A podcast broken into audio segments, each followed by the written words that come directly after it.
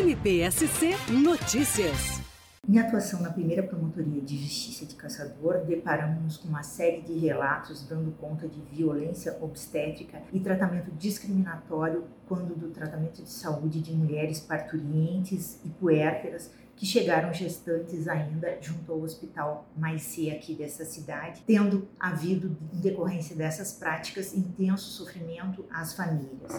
A juizada ação, na mesma data, conseguiu-se tutela de urgência, determinando o Poder Judiciário o afastamento de médico a quem se imputam a grande parte dessas práticas desaconselhadas, tendo-se um prazo de 30 dias para o afastamento de aludido profissional da saúde e, desde já, fixando-se multa para eventuais novas práticas de violência obstétrica, o que representa, sim, um alívio e uma resposta às práticas que tratam de forma discriminatória a saúde das mulheres.